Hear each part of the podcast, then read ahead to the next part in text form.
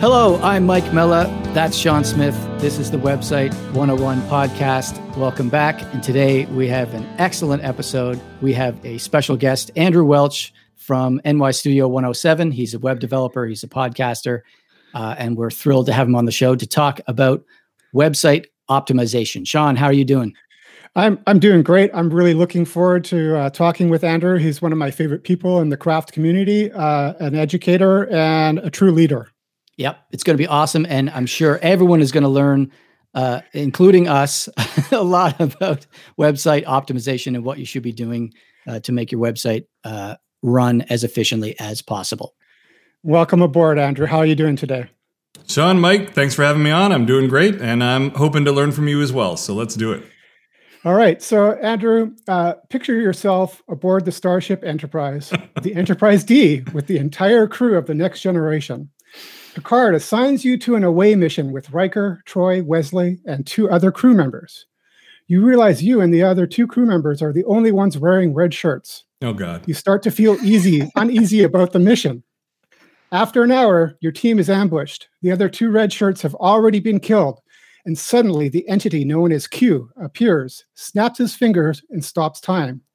He says you can live if you tell me what website optimization is and why it's important. What do you say? First, I would compliment him because I know he's a very vain individual. I would pay him some compliments. Um, Have to. Yeah. Uh, and then what I would say is website optimization is all about courtesy. It's about making the experience for the visitors that visit your site uh, to be a pleasant one, regardless of the device that they're on, the connection they're, that they're on, um, et cetera, et cetera. It's sort of like if you had a, a shop you want to make it as inviting as po- as possible for everyone to come in. You know, you wouldn't mm-hmm. want to have it to be uh, inaccessible. You wouldn't want it to have it to be uh, you know no parking out front.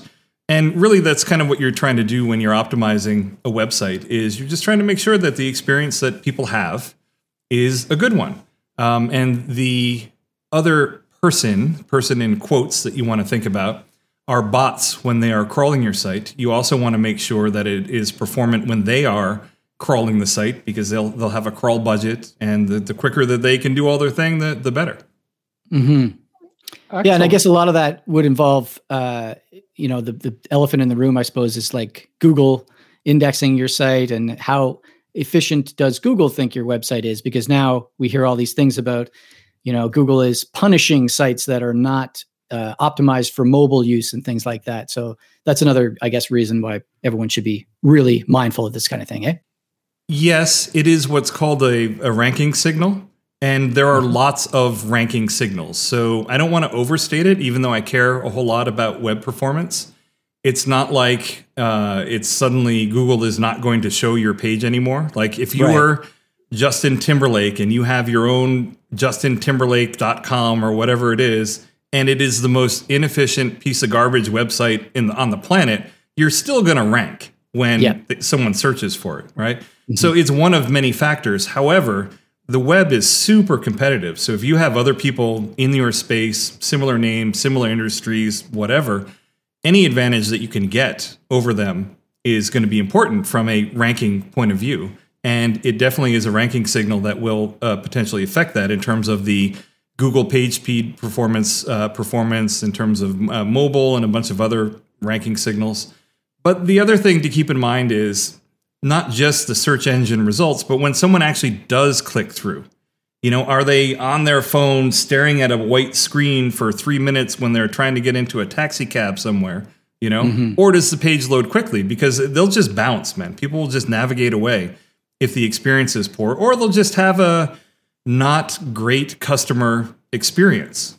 You know, yeah. so I mean, it's something to think about is not necessarily just is it a ranking factor, but what is it like for the person when mm-hmm. the person actually does end up clicking through and getting to my page? I, I don't know how how many times I've been frustrated trying to log into um, the CRA website. That's the Canada Revenue Agency. Mm.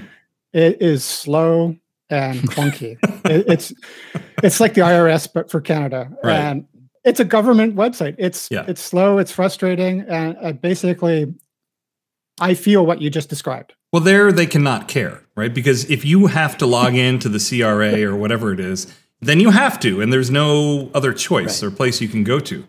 But if exactly. you have to, I, I, go there once a quarter. Yeah, and that's it. I never go back. yeah, right. But as long it, as they get their, their your your money, that's all they that's all they're interested in.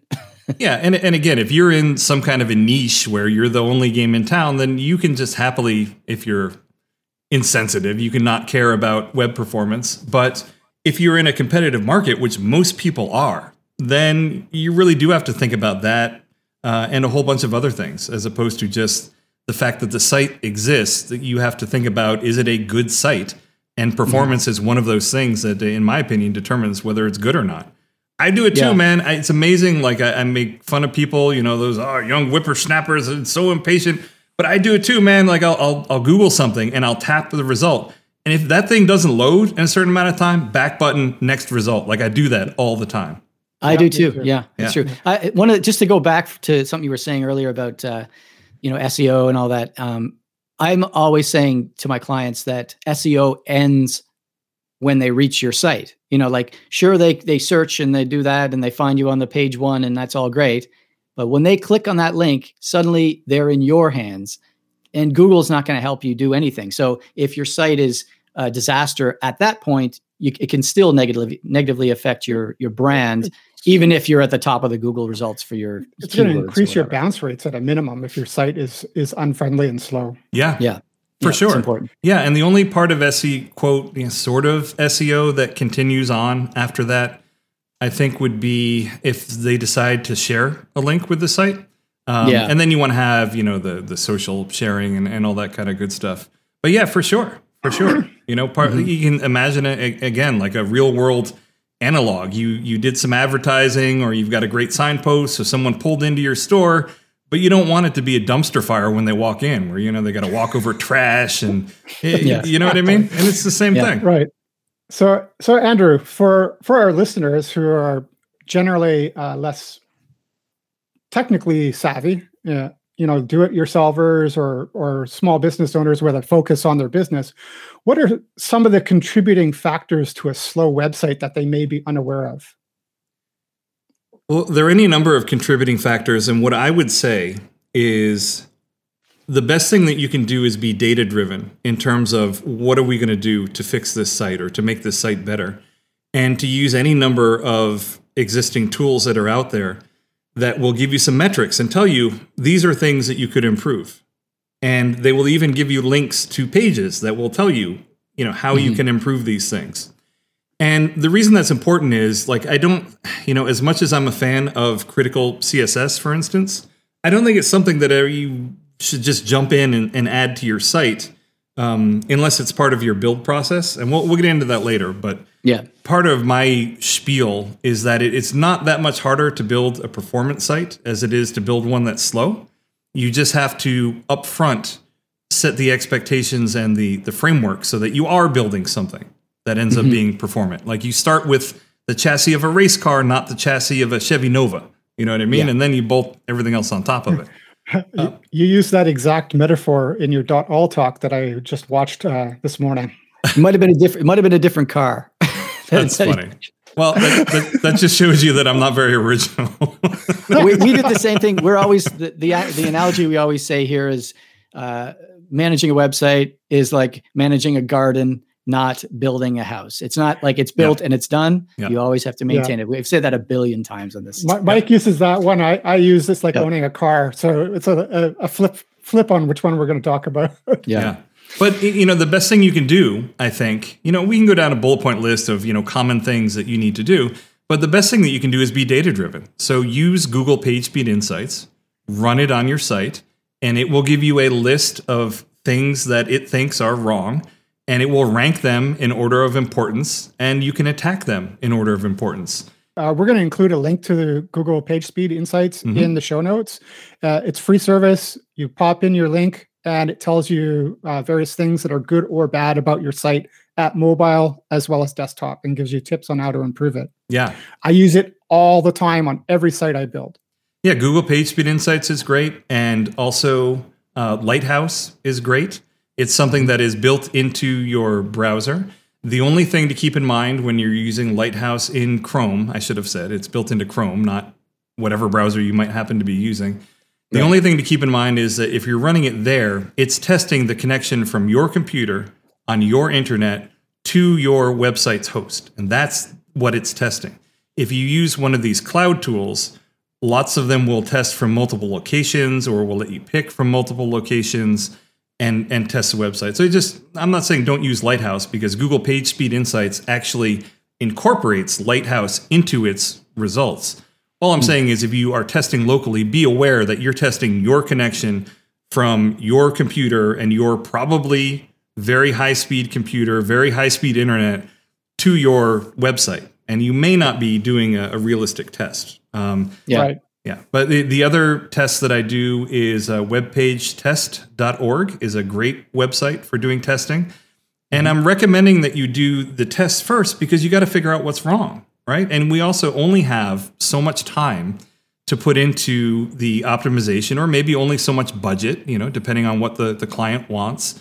So let's get an idea what's wrong before we try to fix it. And uh, another analogy that I use to discuss this is you wouldn't just go to your neighbor's medicine cabinet, you know, pull out whatever prescription meds they have and start taking them, right? Because they may have a condition totally different than what you're suffering from. So why are you going to do that? You got to go you got to go to a doctor, you got to get a diagnosis, figure out what's wrong and then fix what's wrong with that specific site, you know? Mm-hmm. Right, right. That makes a lot of sense.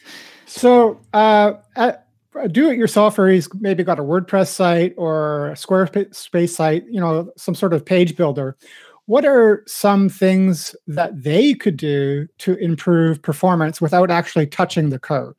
Without actually touching the code, what they probably could do is make sure that their images are optimal. Usually, on any web pages, a large amount of the stuff that ends up getting downloaded are images. So they can make sure right. that they are sized properly, for instance. Like you're not uploading a 5,000 pixel wide image that's displayed at 100 pixels across, you know? Mm-hmm. And, and these are things that those tools that I mentioned will pick out. Like you, you'll see immediately it, it, will tell you google pagespeed insights will tell you that these images are, are too big but mm-hmm. that is something you can definitely do is make sure that the images resize them in whatever tool that you want there are lots of free tools that will even do it and you can just resize them from there and and make sure that the images are small because that's going to be one of the biggest things that gets downloaded the other Absolutely. thing that a do-it-yourselfer can do or marketing types can do or whatever is don't go crazy with all of these tracking scripts that are on your on your website in terms of the marketing. Uh oh. Sean let out a you let out a sigh. What's the matter, Sean? What's the um, matter? You, have mentioned his bread and butter. there, there, there's a reason I always do my page speed test before the site goes live because as soon as it goes live, I know marketing is going to touch it and add in like 25 different tracking scripts. Mm-hmm. And instead of getting in the 90s for Google page speed, it'll be down in the 60s. Yeah. Yeah. Well, and here's the thing to understand about that, though, is, and as a developer, I share your frustration.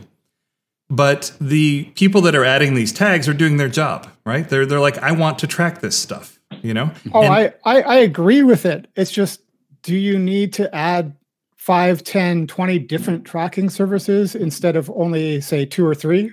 Right.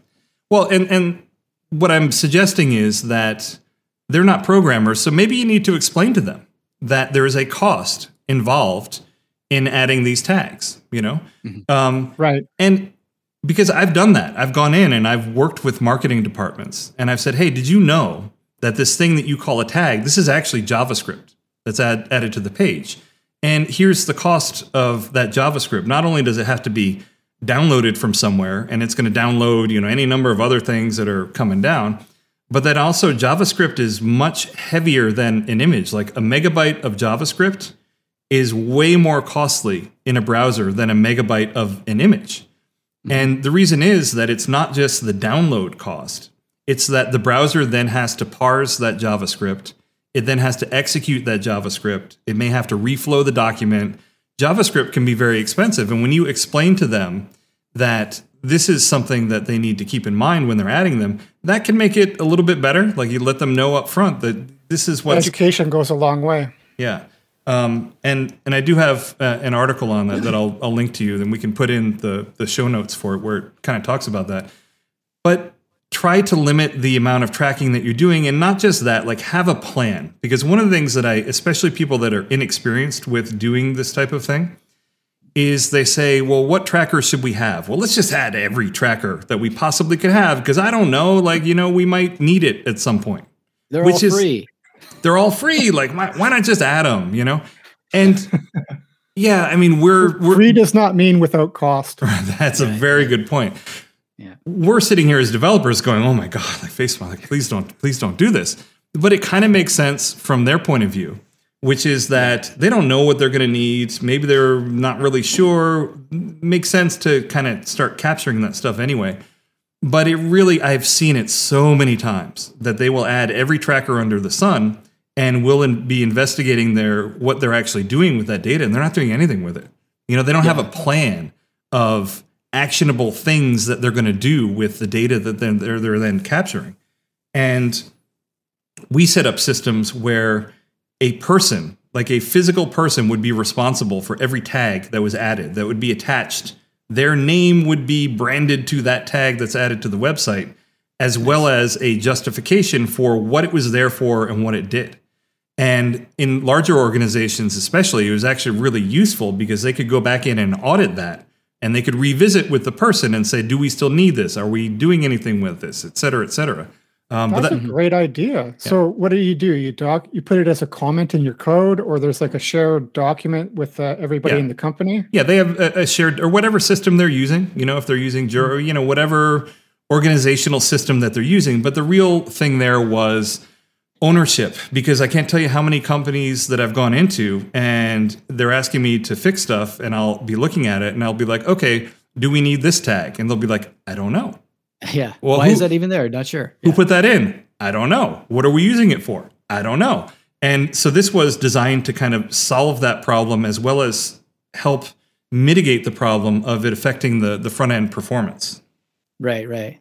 And and what you said earlier about uh, related to this the JavaScript and how uh, you know in load intensive JavaScript is. I had a situation like that just yesterday with a client site where I uh, did a, a one of the the speed tests on the site. And one of the highest i think it was like a over two seconds of load time or something something was slowing it down. And i was like what in god's name is this? And i looked through the because it does as you said give you uh, you know actual examples of what the problem is. And it turns out it was uh, a commenting a popular commenting service called Disqus, where you can sort of plug in this thing and let people comment on your articles, mm. which is hmm. very good. It, it, blocks spam and it's good for a bunch mm-hmm. of other mm-hmm. reasons, but it also fires up its own whole set of JavaScript. And it said that that particular one, at least on that day at that time, was causing all kinds of speed delays. And I remember having, having this problem on a previous site where I dealt with it by instead of just having it appear on the page, you'd scroll to the bottom of the article and there's a button that says post a comment. And when you click on the button, then it loads because you've already decided to engage in commenting. So only then do you wait for this thing to load and it doesn't slow down the page beforehand. Yep. So things like that are MailChimp was another where there's a MailChimp form to sign up for a newsletter that loads a bunch of JavaScript in order to, to verify that it's a, a working email address and all that. So all these kind of things can weigh down your, your site. Yeah. And, and there's things like Hotjar and FullStory and all kinds of tracking stuff that adds uh, scripts. Uh, and just going back to what Andrew was talking about tags and stuff, uh, he, he shared with us in the chat uh, a link to one of his blog articles, Tags Gone Wild. We will include that in the show notes as well. Mm-hmm. Yeah, and you guys mentioned it. That's just something we see all the time, right? in terms of the the marketing tags that are everywhere. So, and I, I really do think that these people are professionals. They want to do a good job at what they're doing. They just don't know that there's a cost to yeah. adding these things. So they're hedging their bets and they're just adding everything. And I do think that a little bit of education goes a long way in terms of just letting them know, hey, you know, you, you have conflicting goals here. You're telling me that you want to convert customers, but you're adding so many tags that you're causing customers to bounce because they don't want to deal with the slow load times and the jank and the their mm. you know their either their fans turning on or their their uh, phone locking up. And if you explain to them that it's a competing goal, that performance is directly related to bounce rate And you don't want the observer effect happening where you're adding so much stuff to observe them and see what they're doing that you're changing their behavior. You know, and I think Yeah, that's a big right. problem. That Right, that is right. a good point.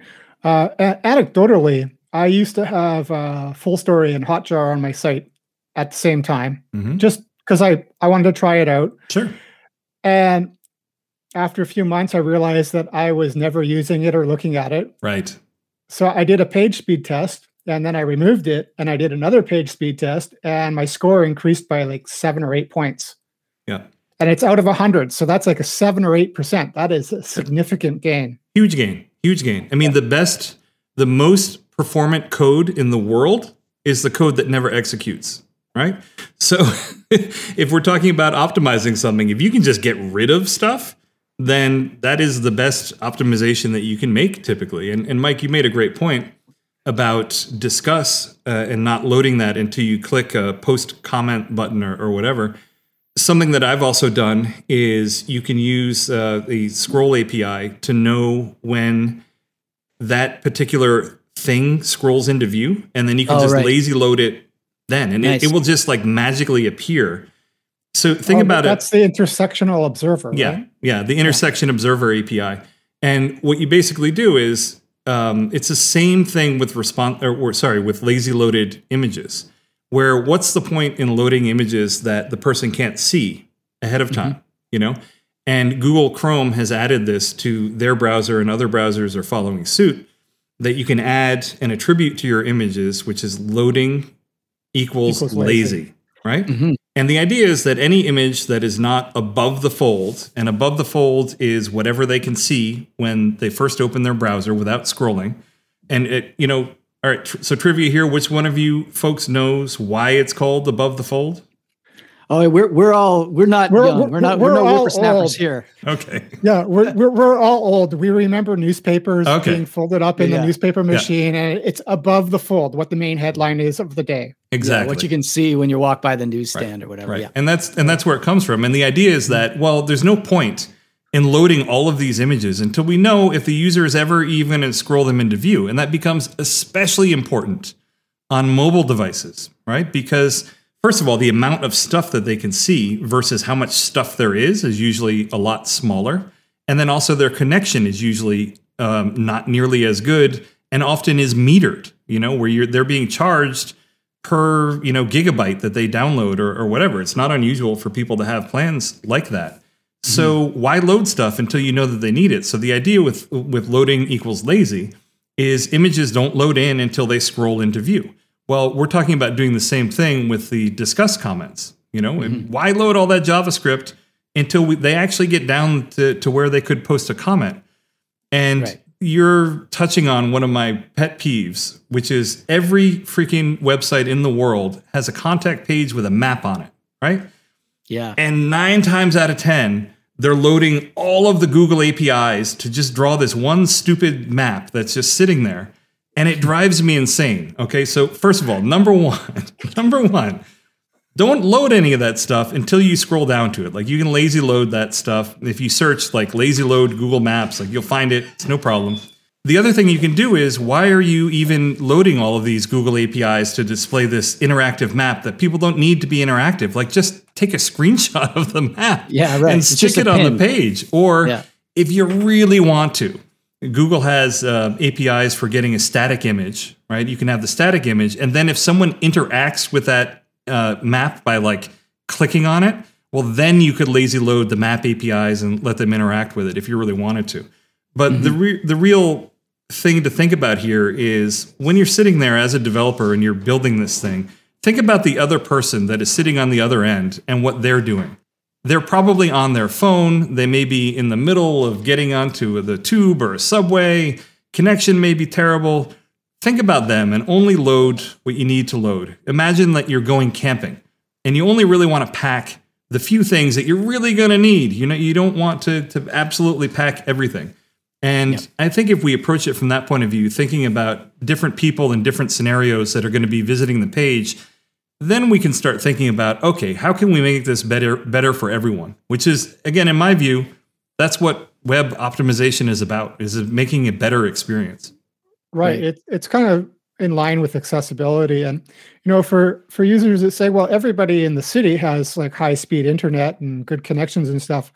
Well, they're not the only people visiting your site. What about yep. people in rural areas that maybe they want to drive down to your site to use the Google Maps? If they have that image, they could just print the image or look at the image. They don't have to yep. waste all of their valuable internet, which is usually metered out in the countryside. Yep. And also slower. So it's not just people in the city. You have to think about all users. Yeah. Mm-hmm. Yeah. And the other thing you can do is you can just have a static image there. And this is a cheap way to do it. You can have a static map, right? Optimize, of course, like fit to size, do all that kind of good stuff lazy loaded probably because they're usually at the bottom of the page you know just add yep. loading equals lazy you don't need a so i'm just going to mention it real quick you don't need any javascript you don't need a polyfill you can just add loading equals lazy and if browsers don't support it they'll just ignore it like you don't mm-hmm. have to do any kind of feature detection it's nothing you got to do it eventually will be supported you'll be making it better for a percentage of people so why not just add the tag yep. right. anyway so I have a lazy loaded map image that's down at the bottom and then if they click on it have the URL be the URL to Google Maps that opens it up in a new tab with an interactive map. You know, that's a, a quick, easy, no JavaScript way that you can add the interactivity and still have decent performance.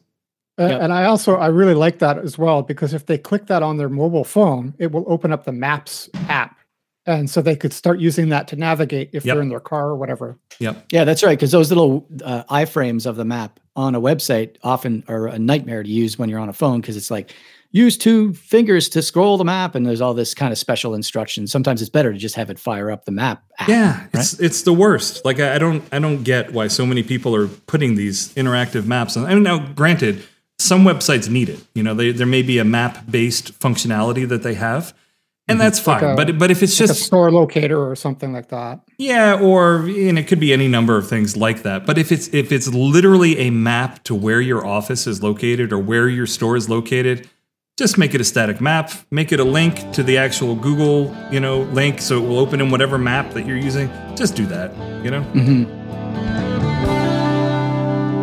Hi, hope you're enjoying this episode. We're always looking for topic suggestions, so if there's anything you'd like us to discuss on the show, please let us know. We're also looking for guests. If you have a guest that you think would be uh, great for our podcast, please let us know.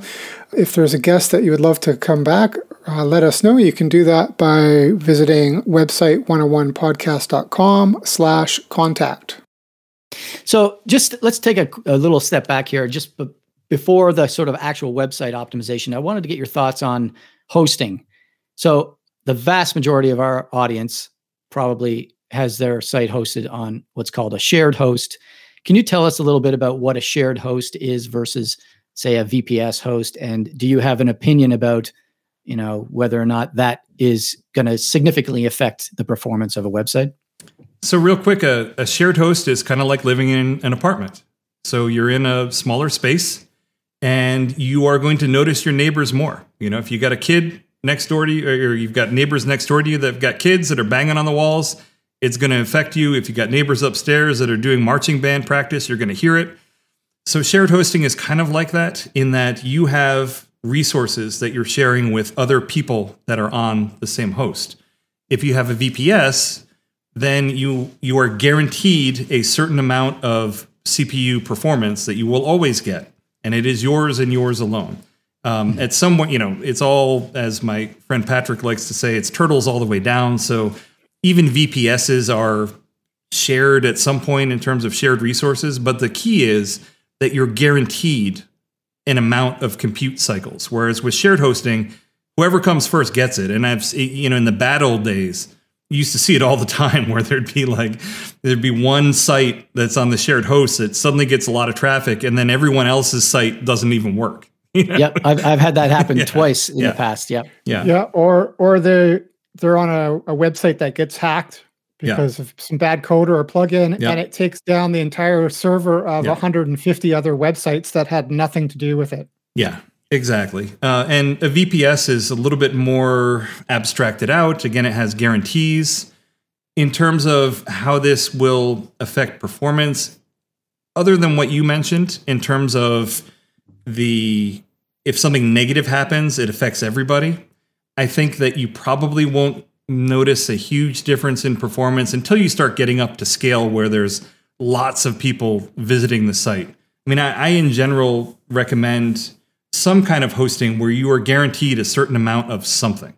You know, whether that's using uh, Matt Gray's servd.host, where he takes care of all the fancy framework for you, or whether that means you have a VPS through Arcustech or Fortrabbit or any, any number of other sites, that's fine.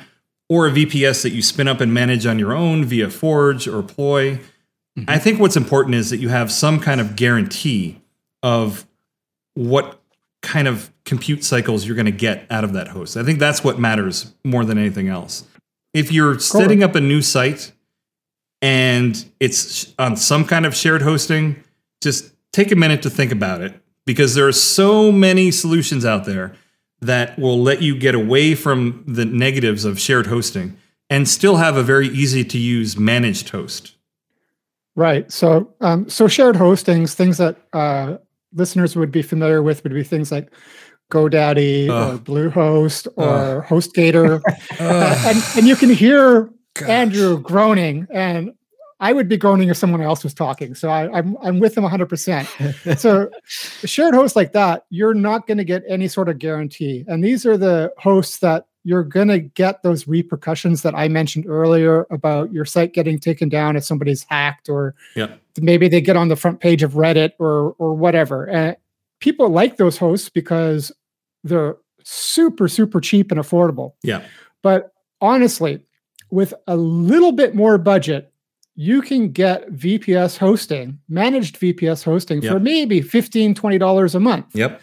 If you want to do it yourself a little bit more using something like uh, Laravel Forge and uh, DigitalOcean, you can do that for like 10 bucks a month. Even five, uh, even five. Yeah. Yeah. It requires a little bit more savvy yes. and knowledge, but you know 15 20 bucks like you mentioned Arcustech or or Servd. I've got one client site on Servd and it took me a little bit to get used to it because they have their a different approach but this the support that matt provides on there is top notch. Yeah yeah. Mm-hmm. i mean i call it mchosting you know? So yeah. and, absolutely. you know if you have five bucks to spend you know you can get a, a big mac or, or whatever and if you have six or seven bucks to spend, you can get like an actual good burger somewhere. You know what I mean? Yeah. It's, it's, not right. I don't know. You could go to the Burger King. Yeah. Well, uh, maybe, maybe. Yeah. um, so, Andrew, uh, what's your thoughts on caching? Hmm. Yeah. Is this uh, caching and minifi- minifying resources, which are other things that can help with optimizing code or optimizing your website? Sorry. So the the two things I have to say about that is again, if you are a web developer, um, get familiar with what the best practices are for performance and build that into the way that you make sites. And I think you will find that you're not going to be really spending a whole lot of time, additional time, building sites that are performant versus building just sites the way you used to build them. There is a little bit of extra work in some areas, but in general, I think that if you start with a scaffolding that says performance matters, then you're going to end up with a site that by default is going to be pretty good. You know, it's not going to be terrible about it. If you are auditing an existing site, I, I would not get into any of this stuff. Like I wouldn't get into minifying resources. I wouldn't get into caching. I would I would measure what's wrong and then I would address what's wrong and, and hit it from the top. A lot of times, minifying resources is not going to be at the top of the list of stuff that could be potentially better. Um, it, it, it, could be, you know, again, it depends on the site and how bad and, and what's wrong with it. But the idea with minifying resources is just, especially on mobile devices, we only have a certain amount of bandwidth, and there's higher latency on mobile devices as well, which is the the time, uh, the back and forth time, essentially. Mm-hmm. So let's make the stuff that we're downloading as small as possible. So if it can be compressed, compress it. If it can be minified, which is just removing the white space, then let's minify it as part of a build step. That can definitely be helpful. Mm-hmm. Caching is basically just not doing the same work again. Imagine if you went to go brush your teeth in the morning, and what you did is you went in and you opened up the cabinet, you took out your toothbrush, you shut the cabinet. Then you opened up the cabinet again and you took your toothpaste out and you shut the cabinet. Then you put the toothpaste on your toothbrush, and then you open the cabinet and you put the toothpaste back in. You, you know what I mean? Like you want to yeah. do all this stuff all at once, you know? And that's the idea with caching too is you also don't want to do the same thing over and over again. Um, if anyone who has kids, you know, there's nothing more annoying than having to tell your kid, do this. They don't do it. Do this. I asked you to do this. Do this. You know, you don't want to keep repeating yourself and doing it again and again and again, right? Yep. And that's really all caching is. So caching is some work was done. I'm going to save this work. The next time someone asks for this work, I'm just going to return the work that was already done. That's all that caching is. And they, in every computer at probably dozens, maybe even hundreds of different places, there is caching all the way down the stack in terms of stuff that is going on. Right. Um, so caching is definitely something that can help you with what's called concurrency. So it's how many simultaneous requests, for instance, that you you can handle. But really, if if the if whatever you're returning doesn't need to be dynamic, then why are you dynamically figuring it out every time? Figure it mm-hmm. out once and then return it. You know, I mean, that's what caching is fundamentally. So basically, caching the first time the computer does the work, saves that information somewhere. Yep. And the next time somebody wants to visit that page, just goes, oh, I have this over here in file cabinet A and throws it at you. Boom. Yeah. Rather exactly. than doing all the calculating and processing and slow work. Yeah. And you may think about it, you know, you may build a website in, in, in Craft or WordPress or whatever, and you may be like, whoa, but there's dynamic stuff in there. But is there really? Like, I understand that it's computed dynamically, but are you returning the same thing to every person? And a lot of yeah. times you are. And if you are, then it doesn't matter how dynamically it was computed. What matters is the result is the same. So we don't need to do this every time. We can just do it once and then return the cache, you know? Yeah, I, am I'm, I'm going through a, a, situation like this right now with a client where um, I have there's there's article pages where they have you know the title, the body, and all this, but then it also relates every article relates to one or more authors mm-hmm. which is in a separate sort of part of the database yep. so then it has to pull their author name their headshot some of their bio and it puts that at the bottom of the article oh and then it also has five images that are associated with this article and it has to go and get those and then there's this caching plugin that i'm testing out right now where once it does all that as you said it's sort of it's almost like it takes a picture of the result it's yep. not literally a picture of course but it just saves it as one flat file. So the next time someone comes and asks for the same thing, which, as you said, if it's the same article, it's going to be the same author, it's going to be the same images. Just serve up that picture, and then you don't have to ask the database for all this stuff. Right. Yeah. Andrew, what about um, people who don't know how to set up caching? Maybe they're they've got a WordPress site. Is there uh, something that they could do? Maybe install a plugin or use a third party service or something?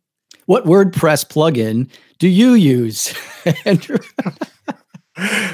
so there's uh, W3 Total Cache. There, I think Jetpack has some caching stuff in it. I have not built or used a WordPress site in a very long time, so my knowledge right. is outdated. Right. But I do know that there are a number of them. And you know, do what you do with any uh, system and any plugins. You search on what you're looking for look at the ratings, look at how many people are using them, pick one that, yeah. that seems reasonable, and away you go. Right. Are there any uh, third party services that could help with site caching? There definitely are third party services that you can be using. Um, it may be a little bit difficult to get into it. So there's uh, Fastly, for instance, is a service that you can use. You can also use CloudFront. And what CloudFront essentially will do is you can tell it any request for anything, I want you to just serve it from a cache. And it will cache those pages. It will even uh, put them on uh, what are called edge locations. So if there's a server physically near you, it will serve it from there. The reason I kind of hesitated is that if you didn't design the site to be full page statically cached from the beginning, you could run into complications trying to implicate trying to implement that. Oh, okay. And the reason is okay, so let's say it's something simple like I've got a web page and it has a, a login. And then after you're logged in, it says like hello Andrew, you know, or whatever. You can't use full page static caching for those pages because it's going to be different for each person that's visiting your site, you know? Mm.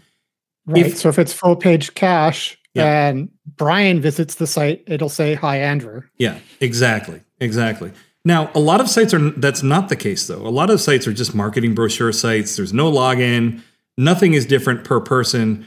Those 100% you can just set up with CloudFront and you just configure it to also cache all of the HTML responses that are coming out of there. And then then I mean you're good. And the only thing you have to deal with is making sure that the caches get cleared appropriately when you change content.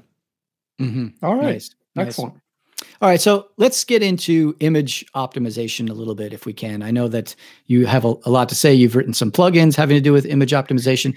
what what can you tell us about we, we mentioned earlier if you're taking pictures you know straight out of your smartphone and they're at 10 megabytes you know do something before you upload them make them smaller first or uh, whatever uh, but what else can happen uh, as far as uh, you know optimizing images for a website I, would like to interject for just one second. Mm-hmm. Uh, last week i had a client that i built their site with for a long time and uh, one of the staff came to me and said i can't upload this image to xyz page well i opened up the image it was a 5000 by 3000 pixel image mm. 15 megabytes so the server doesn't allow you to upload that large of a file mm. like, i've just configured it like that mm-hmm. and you know the field instruction said you know put it at maximum 2000 pixels because it, it, was for a hero image it needs to be a little bit wide mm-hmm.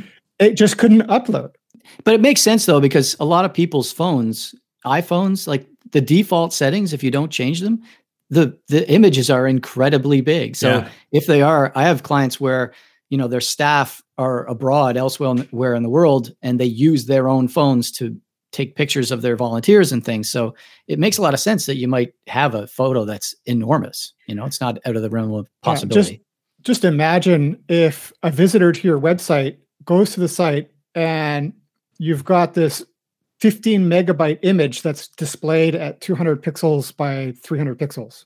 Mm-hmm. Yeah. That'll slow it down. Well, this is a case where I would say that, uh, first of all, we should never be shaming or making fun of people that don't know that these images from your phone are huge because it's very reasonable for a very smart person to not know that, right? It makes sense. The, why would they know that? You know, um, just because you know a particular sphere of knowledge doesn't make you, you know, any more or less intelligent than anyone else. And it, anyone can fall victim to this, right? No matter what industry you're in, you're a developer, you're a, a, someone that does audio, you're an artist, you know, whatever it is. The stuff we know, we we think are assumptions that everyone should know this. You know what I mean? Mm-hmm. But you got to think yeah. about it. Your job is to make sure that they don't have to worry about that, right? So. Yeah one of my number one rules is never display an image that the client uploads. If the client is able to upload it, never display that image. It is always something that you should be transforming into a size that is reasonable to fit and be displayed on the website. Um, and I think that's on you as a developer to make sure that that is what ends up happening. Yeah.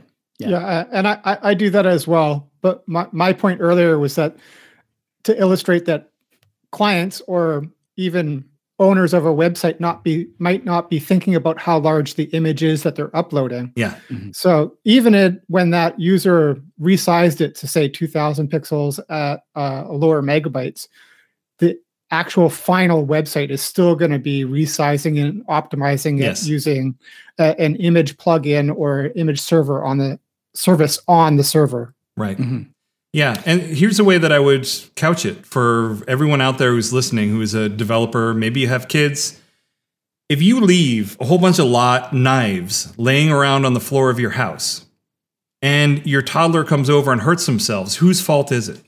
You know, yeah, whose fault right. is it that that happened? Now, I'm not equating clients yeah. to toddlers okay but I, my my point really is that it's your job to to childproof your house and it's also your job to client proof the site so that yep. perfect perfectly reasonable things that someone might do are not going to cause a technical problem and i think that's on you as a developer to do right so let's talk about a little bit about responsive images i think our listeners have all probably heard the term responsive recently uh, and you know generally it has to do with the the site adapts to whatever uh, screen you're using. So if you're Mhm. using a small screen like a smartphone, it sort of collapses into one column or whatever, and you can still read the text. It's not all tiny. You don't have to zoom in. But how does that affect uh, image optimization? Uh, what what what can you know? What should they be mindful of? What should they make sure their website is able to do in the image realm as far as optimizing things for different platforms and that? So if you think about it, when a website is being designed, a designer will be using a full screen browser and they'll have this beautiful hero image that maybe maybe it's even hand drawn art that they created. And they just think this thing is the most amazing thing in the world, or maybe it's a, a brand image from the company that you're working for. And they're using this large browser window and they want it to look amazing as they're designing it. So they've got a 3000 pixel wide image, right? To make sure that it looks good on their high resolution screen, right? If Yep. that's all we ever do, then someone who's browsing your website on, you know, a, a smartphone from 2010 is going to download that same 3000 pixel wide image to display on a 300 pixel wide screen. Right? Mhm. This is a terrible situation. And it's Yep. ter- terrible for a number of ways. So let, let's go all the way down the chain and look at why this is terrible.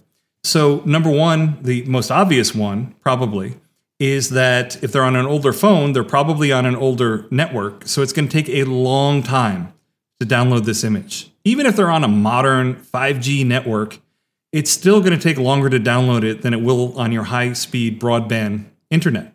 Okay. Then the image needs to be somehow displayed. Well, the phone is either going to have a GPU built into it, which is dedicated for manipulating images, or it's going to have to use its built in CPU to resize this image into something that can actually be displayed on the screen. That actually is a pretty intensive thing to ask this little mobile computer to do. So it's got to physically resize this thing so that it can be displayed properly on the screen.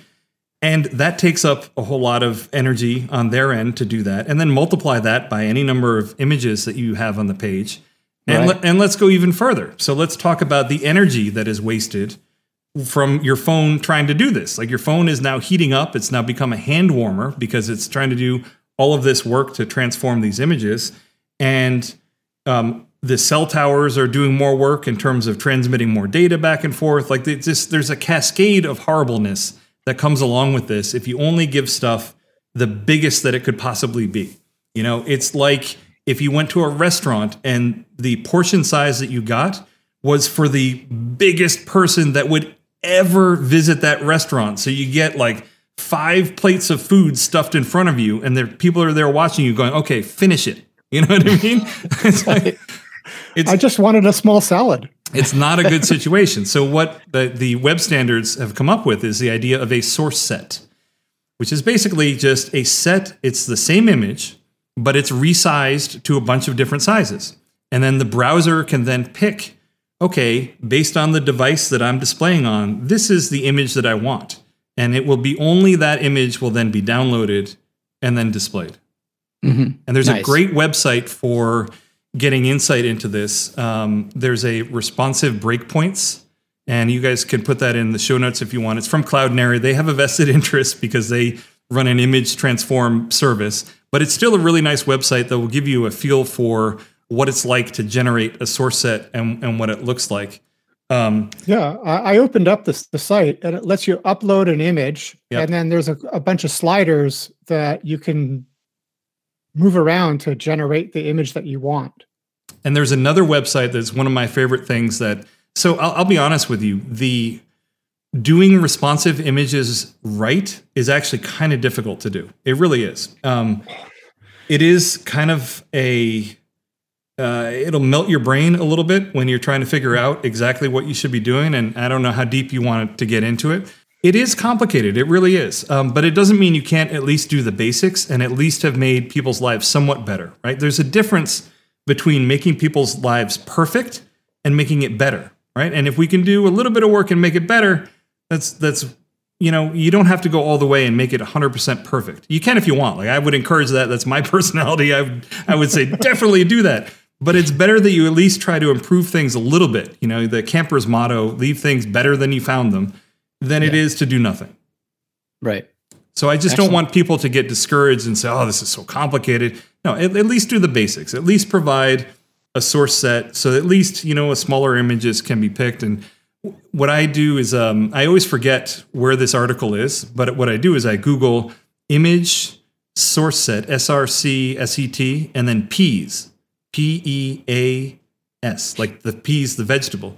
And I know it's crazy, but you'll find the article I'm talking about. It's from Eric Portis.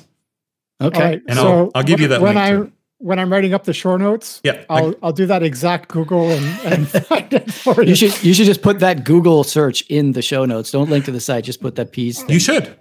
I, I will. I will. I Yeah. will. So, uh, you know, this has been a really great conversation, and it might, like Andrew just said, it might feel overwhelming to have all of these things that you need to do. But the key is to do at least some of it, make improvements, because the returns will be that you're going to lower your bounce rate, you're going to improve the experience for your website visitors, Yep. and that should theoretically give you a better return on your investment. You'll get more conversions, more sales, more contact forms filled out, whatever the goals are for your website. And the the other thing that I would say, and this is key for developers that are out there listening, not necessarily do it yourselfers, but developers that are listening, is take a snapshot of the current client's Google PageSpeed insights before you do any work. And then after you have done the optimizations, take another one and show them the difference. And Yeah. the reason that matters is they're not going to understand all the stuff that you did, and that's fine. They don't need to. But they will understand that Google says this was bad before, and Google, this brand that I know and trust, now says this is good after. That'll make a big difference, and that will allow you to, to charge a little bit more for the work that you're doing because you are doing demonstratively better work. Right. Yeah, and uh, I, I do that regularly when I'm pitching a client or providing a quote. I'll take a screenshot of their page speed insight score of their current site and I'll say, look, you you've scored 60 or 40 or 20 or whatever it is. And this is my target for when I finish your website that it will be above 90. Mhm. And and that's always my target. I mean, I I try for 100, but it's not always possible, but as long as I'm over 90, I personally am satisfied. And when they can see an improvement from 40 to 90, Yep. wow. Yeah, I mean, Yeah, and that's the two pronged approach that I take with- with it. So, one is that if you invested a little bit in yourself to learn some of these things, then producing a performance site isn't usually that much more work than producing one that is not. And then on the other hand, if you are actually producing sites that are better performing, you can absolutely charge more for your services because you are delivering something that is demonstratively better. And when you combine those two things, one, that it's not going to add a whole lot of time to each project. Yes, there will be some upfront learning. Yes, but you'll be forced to to grow a little bit. But I think uh, ultimately people enjoy getting better at what they do for a living. You know, um, and then on the other hand, you are going to be producing work that is better than the average person, and you can use that as a selling point to your clients. Uh, absolutely, it pays dividends. Anything that I've uh, I've learned about uh, website optimization, whether it's from Andrew or from other developers, has already paid for itself in my ability to deliver a website. Like the last website that I launched, I wasn't consciously thinking about optimization until just before the end because I. I was crazy busy at that time. Yep. Went and did the page speed score, and I got 95. Yeah. And I didn't actually do anything. Yeah. I was just because I had already knew all the best practices Yep. subconsciously. I was just building a site, Yep. got 95. So you, if you put the time in, it's worth it and it makes it easier and Mm-hmm. better for your your clients.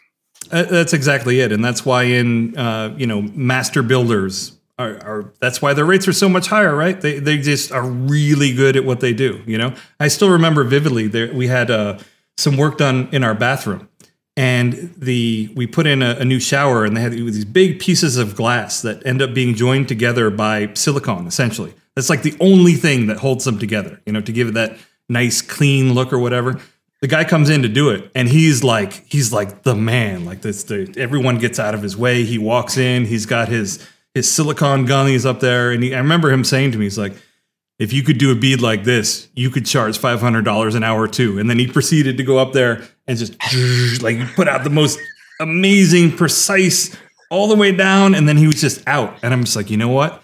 That's an allegory for it. Like, get really good at what you're doing, and you can charge more. Jonathan Stark says all the time in his business related podcast you mm. niche down, you become the specialist, and you are the master. Yeah. Yeah. Right.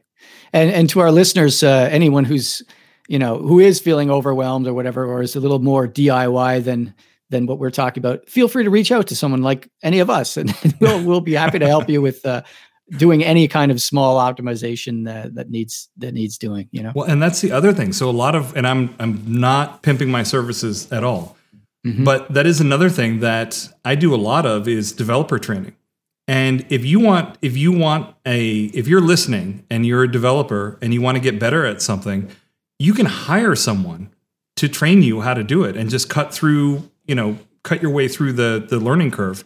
Or you can go to videos, or you can go to articles. There's lots of stuff that you can do to make make yourself better at what you do.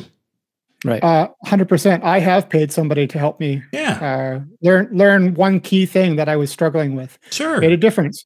You know, I've also bought courses from Wes Bos or Udemy or whatever, yeah. attend conferences. Yep. Uh, and one uh, another really great way to learn and improve is to write a blog post. Mm, yep. I have a blog uh, Andrew has an amazing blog, but I, I, I also have a blog, not as good as his. But I am writing my blog posts to future me, yeah. and as I write it, I learn it better. Yeah, because you're explaining it to other people. Yep. It helps you improve. That that's hundred percent true. And first of all, thank you for the compliment. But I I don't think that I would call my blog amazing.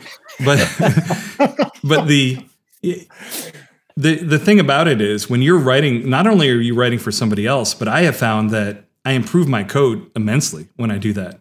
For for two reasons. One, I'm like, well, I don't want to show anyone like this crap shortcut yeah. that I took. this is terrible. Why would I? You, you don't. You want to teach best practices, right? You you tell your kids the the best thing that you, they could be doing, even though you might not always do it yourself, right? And so that kind of thing. But then also you think about it more deeply, like it's it's kind what, of rubber ducking. Well, yeah. What's what might someone not understand, or in the process of explaining it, you actually figure out the problem better, and then you can refactor the code to be better. And I agree with you 100. Uh, percent Going through the process of of writing this out is is super super important.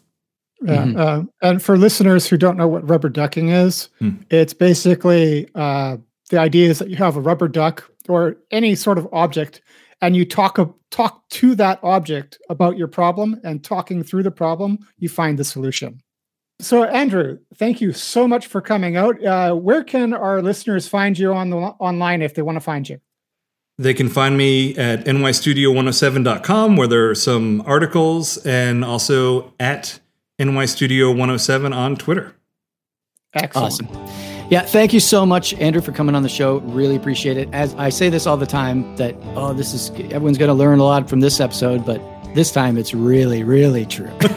this time's for real. the website 101 podcast is hosted by me, Sean Smith. You can find me on LinkedIn. My username is Caffeine Creations, or on Twitter, where my username is Caffeine Creation, C A F F E I N E C R E 8 I O N, or at my website, caffeinecreations.ca. And by me, Mike Mella. You can reach me online at belikewater.ca and also on Twitter and LinkedIn, where my username is Mike Mella. That's M I K E M E L L A. Can I speak Canadian to you two for a second? Well, Anytime. we are Canadian. Can you what what is the word that you say when you're apologizing to someone? Sorry. Sorry. Thank you. So one of the things that my my wife and I are huge fans of Kim's Convenience, right? Which is a oh, yeah? Canadian. Oh, I walked past the store. It's an actual store. It's not a set. Yeah, it's it's just we absolutely love it. We think it's amazing. And one of the things we note, my wife pointed out to me actually, is that everyone was saying sorry, sorry, sorry, sorry, and I was like, yeah, you know, I've noticed that a lot of Canadians say that. And then I thought about it and I'm like, you know what?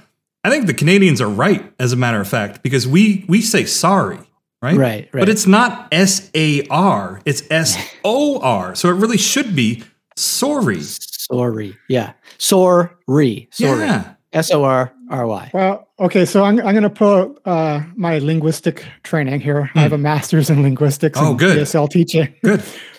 There is no right way to say a word. Language drifts over time. Sure. Wrong. And all right, no, no, but, it, but it was. It, but that's where accents and stuff come in. That's why the Sure. British sound different than we do. Or even in the United States, for example, you'll have uh, the Boston accent or Right. the five boroughs of New York all have different accents.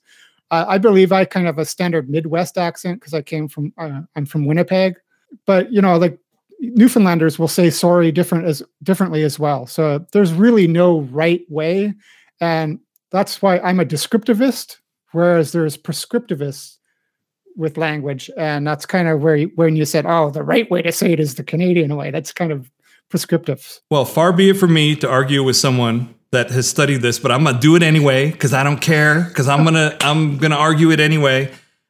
If you have Oh. rules for a language, right? If you say that this vowel makes these sounds and this consonant makes these sounds, I think you can arguably say that there is a right way to pronounce it. As a, as an example, so when I grew up, my grandmother used to say washing machine. Oh yeah. put it in the washer. And I'm like, when I got old enough, I'm like, Grandma, there's no R in that word. There is no R there. I want to say that my grandmother was demonstrably wrong. Like, I understand it changes over time, but if we have rules for this letter sounds like this, this consonant sounds like this, that, you know, I don't know. Yep, I, I couldn't agree more. And actually, I, I don't know if this is gonna this particular one's gonna make it in the show because it's a little high level. But Mm. I want to ask you, how do you pronounce the web related term that's spelled R E G E X? You know what I mean? For Oh, yeah. regular expression, how do you pronounce that term? I oh, say, I want to know this too. I say regex. Yes, regex, regular expression. Yeah. Uh, I, See, say, I say I say rejects. He says rejects, and I know someone who says Re- rejects. rejects are things you don't want anymore. it's, it's two words combined. Reg X. Yeah. Regex Yeah. is the accurate way. Yeah. That- I'm prescriptivist about that. That's for sure. Yeah. No, and and Sean, like to your point, like I understand. It makes sense that language changes over time, the meanings of words change. I'm on board with that. I'm on board with the meaning of a word can totally change over time. There are words that we could use before, can't use now, or words we used to use that used to mean one thing, now they mean it totally. I understand. Language is totally fluid. It's whatever we make of it. But if we're going to lay down the rules for this vowel makes this sound, this consonant makes this sound, I think we can arrive at this is a, a correct way to say it. There, there has to be there has to be an incorrect way to say a word, right? Uh, well, I yeah. I So agree. if, There- if, there's if a there's correct- sorry, if there's sorry, right? I say sorry, you say sorry. If I said Beelzebub, you would tell me that's the wrong way to pronounce that word, right? Like that would be demonstrably wrong, right? right, I, right. I, I want to say that there is a correct way to pronounce a word in time Hmm. at a specific time and a specific location. At this specific time, O does not make an Right now. an, an R sound. It doesn't make an A sound. So it shouldn't be Okay. sorry. It should be Google the- sorry. right. Google the Great Vowel Shift. That's all I'm going to say. Is in your spare time, Google the Great Vowel Shift. Took place in the 1400s to 1500s. I'm afraid to. I'm afraid I'm going to get And- and lost this in YouTube for old, days. Old English is pretty much incomprehensible to modern speakers. Right. Yeah. That's true. I, I have heard that. Yeah. Well, and there have been Anyways, efforts. we've gone way off topic. Yeah. Okay. I'm sorry. I don't know if we should fun. cut this or not. Yeah, It's yeah. kind of fun though. Whatever. Maybe some. Whatever you want. You would put it extra at the end or something.